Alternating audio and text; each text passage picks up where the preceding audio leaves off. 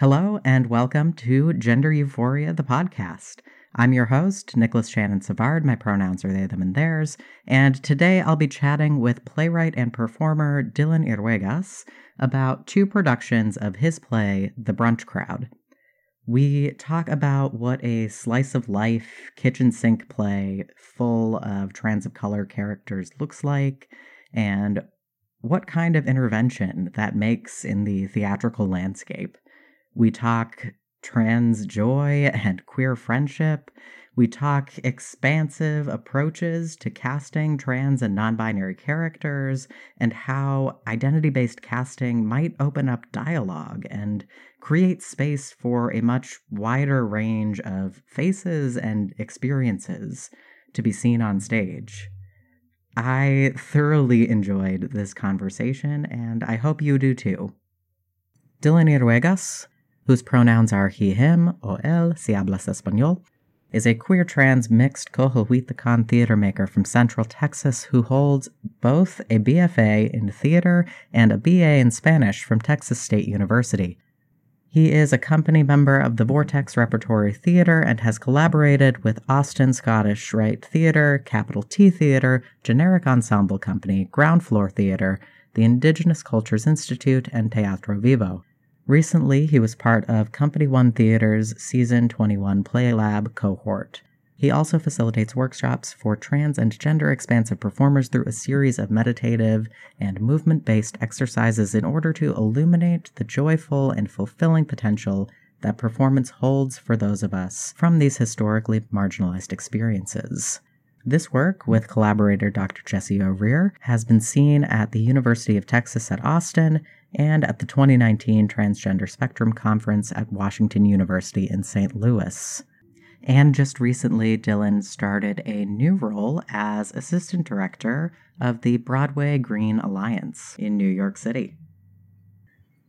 Gender euphoria is bliss freedom to experience yeah, masculinity, femininity, and everything in between without any other thought that my self. own pleasure. Gender euphoria is opening the door to your body and being home. Mm.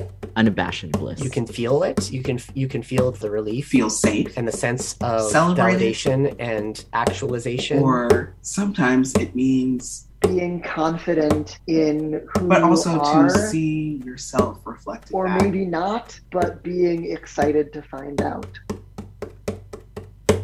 Great. My guest for this episode is playwright, performer, advocate, director Dillon Yruegas. Today, we're going to be talking about his most recent play, The Brunch Crowd. Uh, so, Dillon, could you tell us a little bit about the play itself? Yeah, um, I wrote a play called The Brunch Crowd, and it's about um, four QT BIPOC friends um, in uh, the mid to late gentrifying uh, stages of Austin, Texas, just being queer, being being gay as hell. Um, uh, yeah, it was just like really an expression of um, trans joy and relationship and um, just yeah us trying to trying to show some of that um you know those like yeah kitchen sink dramas you know um that that we we have come to love and come to see but like you know making sure that it has has people who look like me and like my friend group um you know not just showing trans pain or like the token trans person in the room that has nothing to do with the story. It's like, nope, this is this is gonna highlight it, gonna highlight it. Yeah, just our our our fun fun times that we have. being gay as hell. Exactly, just being gay as hell, and it's fantastic. so you touched on it a little bit, but what inspired you to put this particular set of characters on stage? yeah, it's me and my friend group. Um, pretty much like I these are you know, I definitely injected myself a little bit into um, some of these characters. Um, maybe a couple more specifically, but um, yeah, like these are similar conversations that I've had with my friends um, before. Just you know, especially at brunch. you know, just uh, you know, too many mimosas, all the pictures, um, you know, just all of us having fun and being cute and I like it. Um, can you tell me a little bit about some of the characters that we see in this play? It's mm-hmm. I saw it back in March when it mm-hmm. was on Trans Theater Fest. Mm-hmm. It was relatively short then, but we definitely got a sense of like these strong characters, and it's a very ensemble show. Mm-hmm. Absolutely, yeah. It's a yeah, it's only a ten minute right now, um, but I'm trying to um, elaborate it, extend it a little bit into maybe a full length. We'll see. Uh, but yeah, character wise, um, so there's Dallas, um, who's a trans man. Uh, he's a painter, um, very much kind of like the quiet, stoic uh, kind of person, but he I has a a very dry wit about him, uh, kind of unassuming. I I think I at one point I, I call him a Capricorn stellium for and for those of you who don't know, it's um when you have a stellium is when you have more than like two or three um, uh, astrological signs in your chart. Um, so yes, Capricorn stellium, very much a stereotypical stoic Capricorn, not really with feeling, but like they're funny as hell. Go figure. um, and then we have uh, his partner Eric Sash uh, La Brujaha, which is amazing. Um, I don't think I will ever stop laughing at that pun that I made. Um, and please feel feel free to use that as a drag name. Um, any of you Spanish speaking folks, I think it's hilarious. Uh, but yeah, so Eric is um, Dallas's partner. Um, works as a uh, AIDS advocacy person by day um, and is a drag performer by night, and uses their theater degree to yeah have fun with some some drag shows um yeah, and during during the course of the play, um, we do find out that uh, Eric is wanting to propose to Dallas, mm. uh, but Dallas is being, you know, very very typical sardonic kind of person and is like, nah, I'm not getting married. Like, marriage is for, you know, the patriarchy and is antiquated and I hate it. um, but yeah, so we find out that um, in, in through the course of the play that yeah, Eric wants to propose, and that's the reason why brunch is gathering today. Um, and he's has this wonderful little moment with um, their friend Flor, um, who is a uh, trans Afro Latina uh, actress. So apparently she can't really make it to a lot of these brunches. So it's like a really big, big deal that she was able to make this probably because of the promise of a engagement. Mm-hmm. um, but yeah, they have also have like a cute little a cute little moment of like, you know, him being like very discouraged of, of not wanting to uh, propose at that time, and her just being like, you know, he it's fine, he loves you, like just that kind of like reassurance, mm-hmm. and, you know, kind of big sisterly love that they kind of have um, yeah, and then the last person who is uh, a part of this ensemble is Q. Um, they're a aspiring influencer, uh, you know, YouTuber, Instagrammer, Snapchatter, all all the social media maven kind of stereotypes that they have. Um, and we get a little taste of that um, at the beginning um, where they're talking about um, Frozen and how um, Frozen, uh, Elsa's pa- ma- uh, magical powers are just like a magical manis- manifestation of depression and anxiety, and kind of goes into a little spiel about that. Um, which I have actually had. I have had that conversation many, many a time to much of my friends' um, chagrin. yeah, mirrors so life and all that. Exactly, exactly. um, but yeah, so that's that's the kind of the the course of the characters. Um, in especially in this uh, version of the play, I'm in as I'm kind of building that out. Maybe going to insert one or two more characters. Definitely mention, mentioning other people um, mm-hmm. as it is. I'm kind of going back and forth between um, this one character that Q's involved with that we find out like they break up during the course of the show. You know, just kind of de- debating on if actually, you know, serves the purpose of the play or if it's just, uh, you know, dumb white girl. Who knows? Who knows? cool. Uh, so, like I said earlier, I got a chance to see this as part of the Trans Theater Fest, which happened virtually back in March through University of Wisconsin Madison. Correct. If I'm remembering yeah. correctly. Mm-hmm. Um, took a pause in dissertation writing to say this is research. I love it. That's perfect. This is research. I get to spend a weekend watching trans plays over YouTube. And it was just vibrant and fun, uh, which we just don't get to see a lot in trans stories that make it to the stage or the screen. Mm-hmm. It was so refreshing just to have trans friends hanging out. Mm-hmm. Yeah, because that's, you know, we still see, unfortunately, a lot of, if we do have trans stories and they're like, either the person was like, oh, right, we have trans people, so maybe we should just like put this trans person in the background. And they're just like there as like eye candy or something.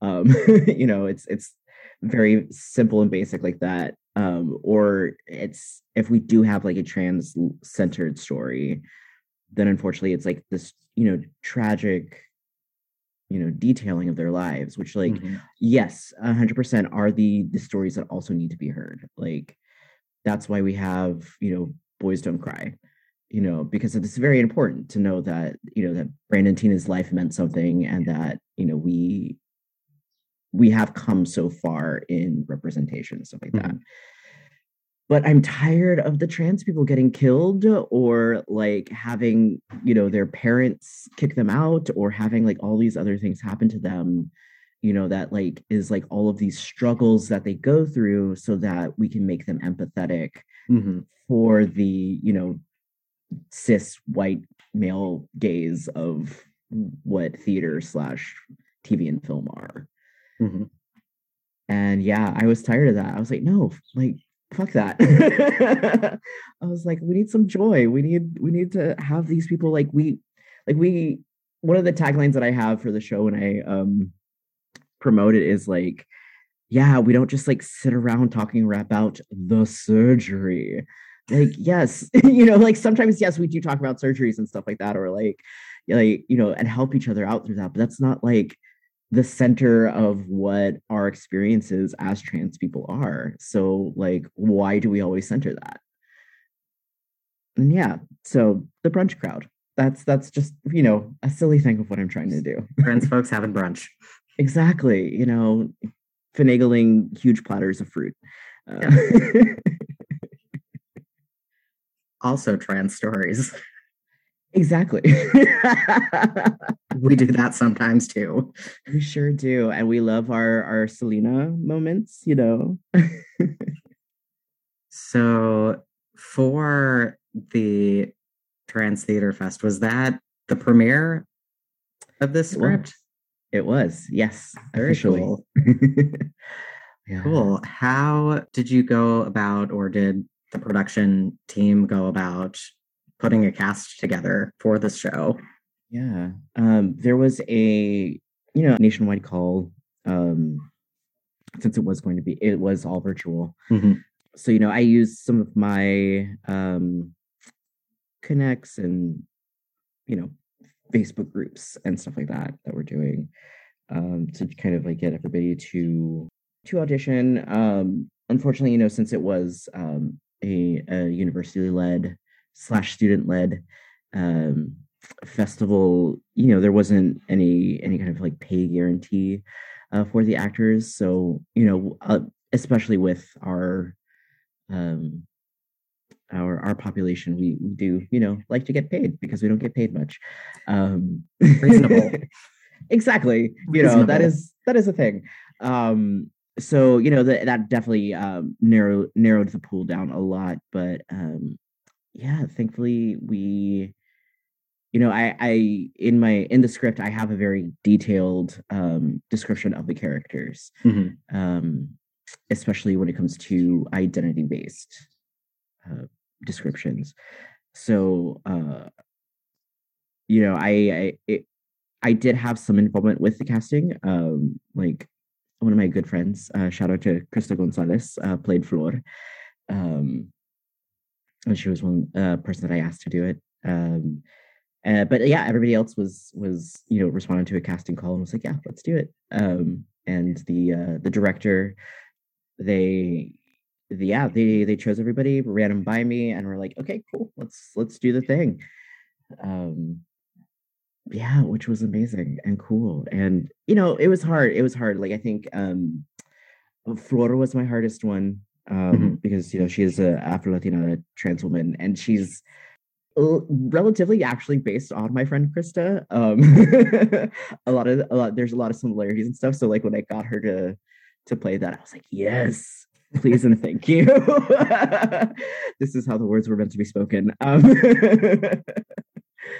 um, but yeah, so like it was, it was, it, yeah, it was a little bit hard to kind of like find everybody to fit the bill. But I, you know, that was something that was very important to me and to the director. Mm-hmm. Um, to be able to to have these people embodied in in specific ways um but then i actually so the trans theater fest was its premiere um but then it also had a run with the boston theater marathon um and that was with uh sparkhaven theater um was mm-hmm. the one who produced that and uh when i sat down with their director at spark from sparkhaven uh i talked you know we talked a little bit about like casting and stuff like that i was like yeah like I love love the cast, like Trans Theater Fest, amazing cast. And then went to, you know, I do have very sp- like you know there are two characters who are non-binary, mm-hmm. and I was like, let's, you know, and I was like, these are like the if if we want to talk in like you know very specific terms, like you know this person was AFAB, this person was AMAB,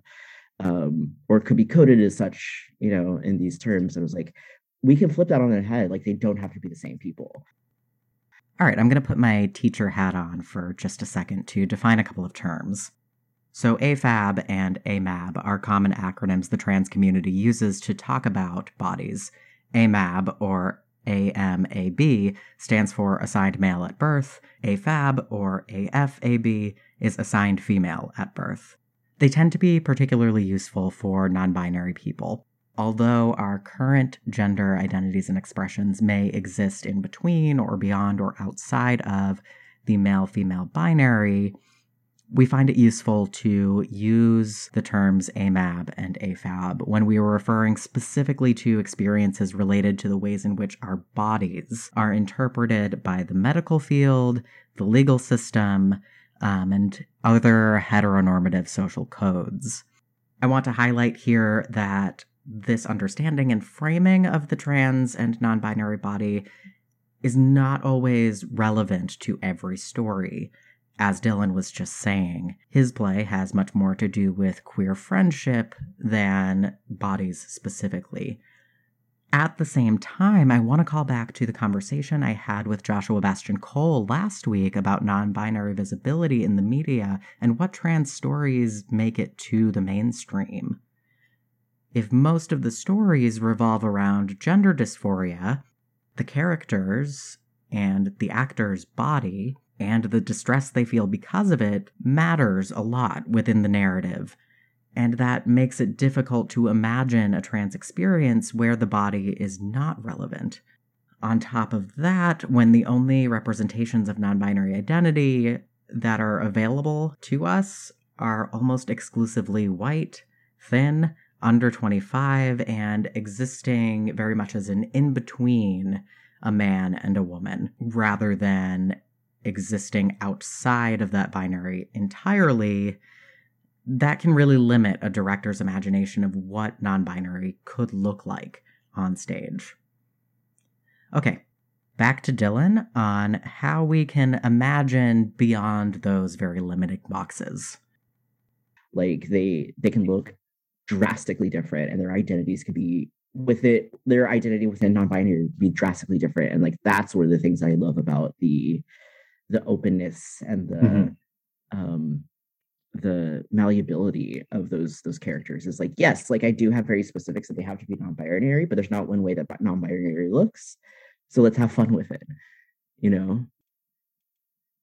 And then also like even within um like race and stuff like i do i do have like relative specifics of like you know uh flor has to be um afro latina and it's and it's very much written like the way that i write because it's my culture and mm-hmm. heritage is like very mexican centered um so like obviously you can have any afro latina play it but like if they know like the mexican idioms and stuff like that they can mm-hmm. insert that a lot easier um and then like with um Q, like it very much specified that they have to be either black or Afro Latino. But then with uh, Dallas, I was like, I don't care what race he is, as long as he's a person of color. Like, mm-hmm. I don't care how you identify. You have to be a person of color. Go have fun. um, so yeah, like it's I, like finding those like very specifics uh, within within the identity, but then also finding the malleable parts. That was like super super important to me and it was like really cool to see um, the differences between the two casts uh, with trans theater fest and the boston theater marathon it's cool that you've been able to be as the playwright actually involved in the casting process and working with the director i think should this play get off the ground and go into the world what kinds of conversations do you hope that directors casting agents if it gets really really big oh, are man. having around putting people into this show mm-hmm.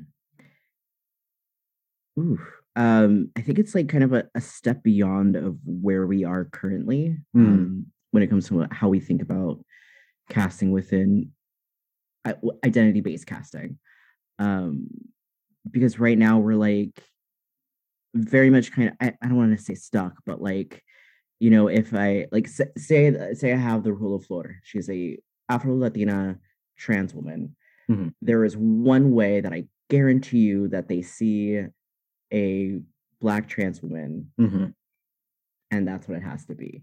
Um, I'm thinking I, I'm thinking very much like it if they were Latino, but they're not, but like Laverne Cox or um Janet Mock, something like that. Uh, which is like not wrong. Like you could easily cast them in into that into that role, and that would be amazing and wonderful and perfect. Um, but I'm also but they would like, be you know, missing that specificity. Exactly, it's like into it. Exactly, yeah. So it's like I would love to have someone like who is Latina, even more specifically, who is Afro Mexicana, um, into that role because it's just like a little bit more specific um and and so like you know casting calls and casting directors i'm sure will be like hyper focused onto that one and like that's the one that we have to make sure we get right and then we get to like q who's like all right we gotta we gotta get a black person in here which is yes as you should mm-hmm. because that's the role um, but then i put non-binary there and then i'm sure like minds would explode um, because you put non-binary and like right now where we are it's you know, fem, you know, fem is non-binary. That's what that means. No matter who the who the person is embodying it, like, they have to look fem. Mm-hmm. Which again is also not wrong. Like, absolutely should be a fem person in the role. If they're non-binary, who cares? like, put them in there. But you know, as we've as I we've said, like non-binary looks so many different ways. So like, how is that going to look? how could that look on this one person? And they can still be an influencer type. They can still mm-hmm. have that kind of bravado. Um, I think the character description I say, um, you know, is probably a Leo, but their favorite animal is a peacock. Like that's a that's a very very specific type of person that is so so much more important than oh this person's non-binary. Um, and so that's going to show up so much more in just how they carry themselves and mm-hmm deliver the lines than just mm-hmm. straight up how they look. Exactly. Exactly. Yeah.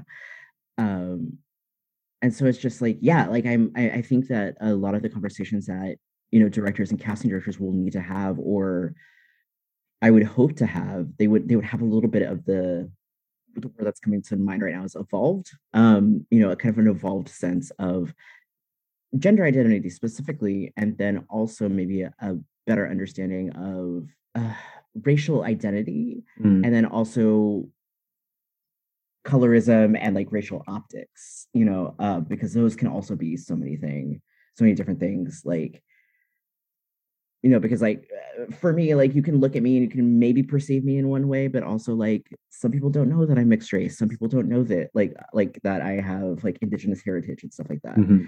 Um, if they've not like been exposed to that. So like you know, if you put me in a certain specific role, like that may be one thing, but like not knowing that I can inhabit all of these other roles because those are also my identity based, mm-hmm. um, like characters that I can portray.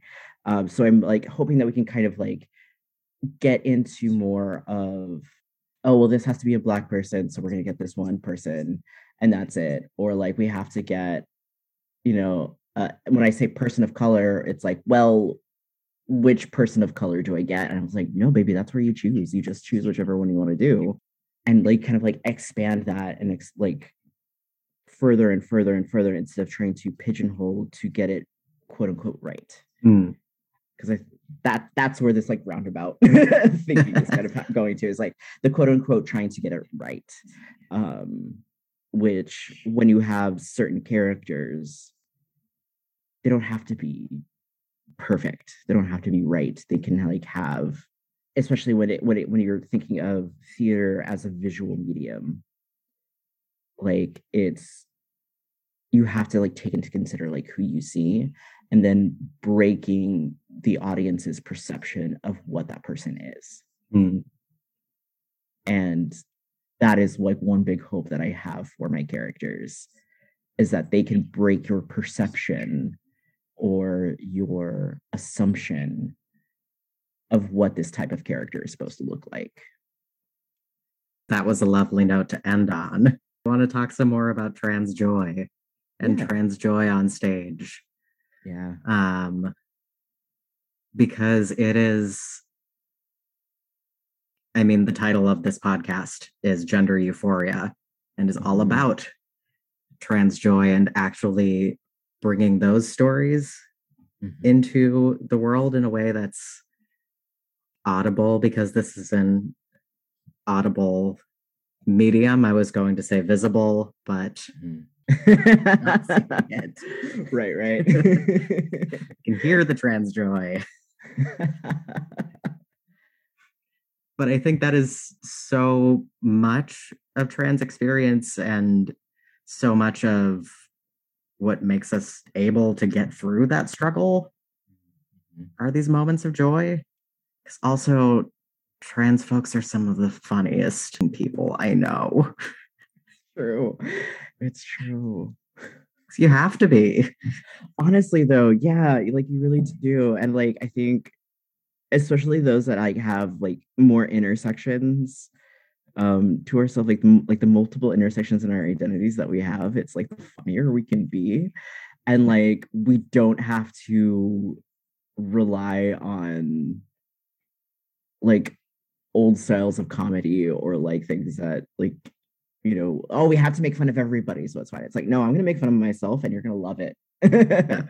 You know? Or like i'm gonna make fun of like this entire group of people in a very very different way um than you've come to expect um gosh yes trans comedy is ridiculous trans comedy and another thing that i really like about your show is just this trans friendship and just mm-hmm. queer connection mm-hmm. between people because we also don't get to hear a lot of those stories and they're also so so important mm-hmm. yeah because we you know at least in my experience what i've seen a lot you know is the is the yeah the token person of like mm-hmm. you have like the one queer friend or like the one trans friend or whatever um whereas like a lot of the queer people that i know we don't have any straight friends or we don't have it or we have like very few like we have like the one straight friend that like mm-hmm. we we have everyone has vetted and they can come around anytime you know um and so like that yeah that also was like important to me it was like you know the, like this is so very true of like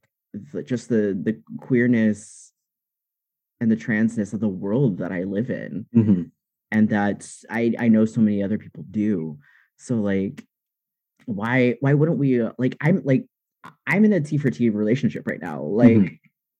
why why should i not show a t for t you know um even and like one also another thing that i'm playing with like maybe inserting into the the full length is like maybe polyamory will like rear its head um somehow in this because there's also like the different ways that yeah like the uh like the, we just queer relationships too um you know there's a lot of a talk of the the queer queer platonic relationships mm-hmm. um you know and s- some people are like isn't that just like friendship and it's like oh like no mm. it, it, can mm. be like a little bit deeper than that like yeah.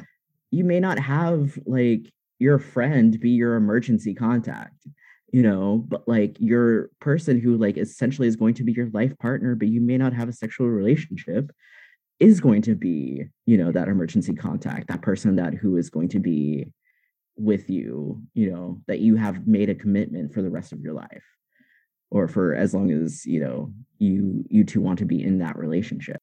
And i think that's also like another thing that that is important to me to to kind of showcase is like how deep queer and trans relationships can go when we break out of this like cis heteronormative role of well this is your partner this is your friend this mm-hmm. is your mm-hmm. blah blah like very like rigid and it's like no like we can we can definitely like break out of those molds and we know we know that it happens and we know that it is that it has existed well before you know the the times that we we find ourselves living in um so like yeah what are what are the ways that we we can that i can showcase that and that you know kind of yeah shows shows the different and the like the just the absolute multitudes of way that love shows up mm. varieties of queer trans love i like it yeah i like it so before I let you go, uh, part of the thesis of this series is trans people are everywhere and we have always been here. Mm-hmm. Um, so, would you like to give a shout out to someone who is part of your queer, trans, artistic family tree? Um, yes, I'm going to give a shout out. Um, oh my god, I have like a million people running through my head right now. um, I'm gonna give a shout out to um, Jesus I. Valles. Um, they are a dope uh, poet and performer, writer. Um, I've collaborated with them on on several things uh, back in Austin. They're now in, you know, being a big badass uh, MFA at Brown. It's fine, whatever. Um, uh, but they they are amazing and beautiful, and their writing and performance is just gosh, I, like every time I see them perform and every time I see them, especially like the things that they do, I just like sit both like in the multitudes of my feels um with like all the joys and the beauty and like everything that they've gone through with their life um and and and just like the sorrows and everything but then also like the the unabashed resilience.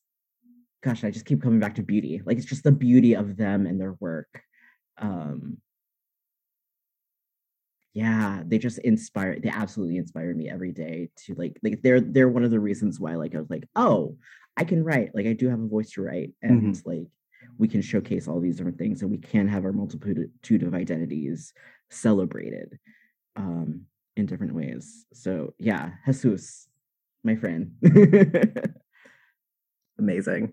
And finally, could you leave us with an image of one way that you experience gender euphoria, either in performance or everyday life?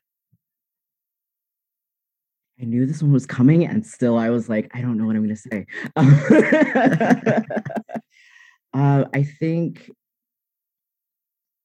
in everyday life, um, yeah, my family. Um, me and my me and my little T for T family that I have. Um, because it's it's me and my boyfriend, and we have a dog. Um, and it's just and it's like the simplicity of mm. it um the simplicity of our our life together is something that i never thought could be possible um you know baby trans me before I even knew what trans was. Like, never thought that this could be possible, especially at my trans elder age at 34. Um, you know, um, so that is that is like the the center and root of my of my euphoria and my joy right now. Fantastic. Thank you so much for coming on and talking to us about the brunch crowd and trans joy and all of the expansive gender casting discussions that we can be having in the future. Absolutely. Yeah. Thank you for having me. Gender Euphoria, the podcast, is hosted and edited by me, Nicolas Shannon Savard. The voices you heard in the opening poem were Rebecca Kling, Dillon Yruegas, Siri Gurudev, Azure D. Osborne Lee, and Joshua Bastian Cole.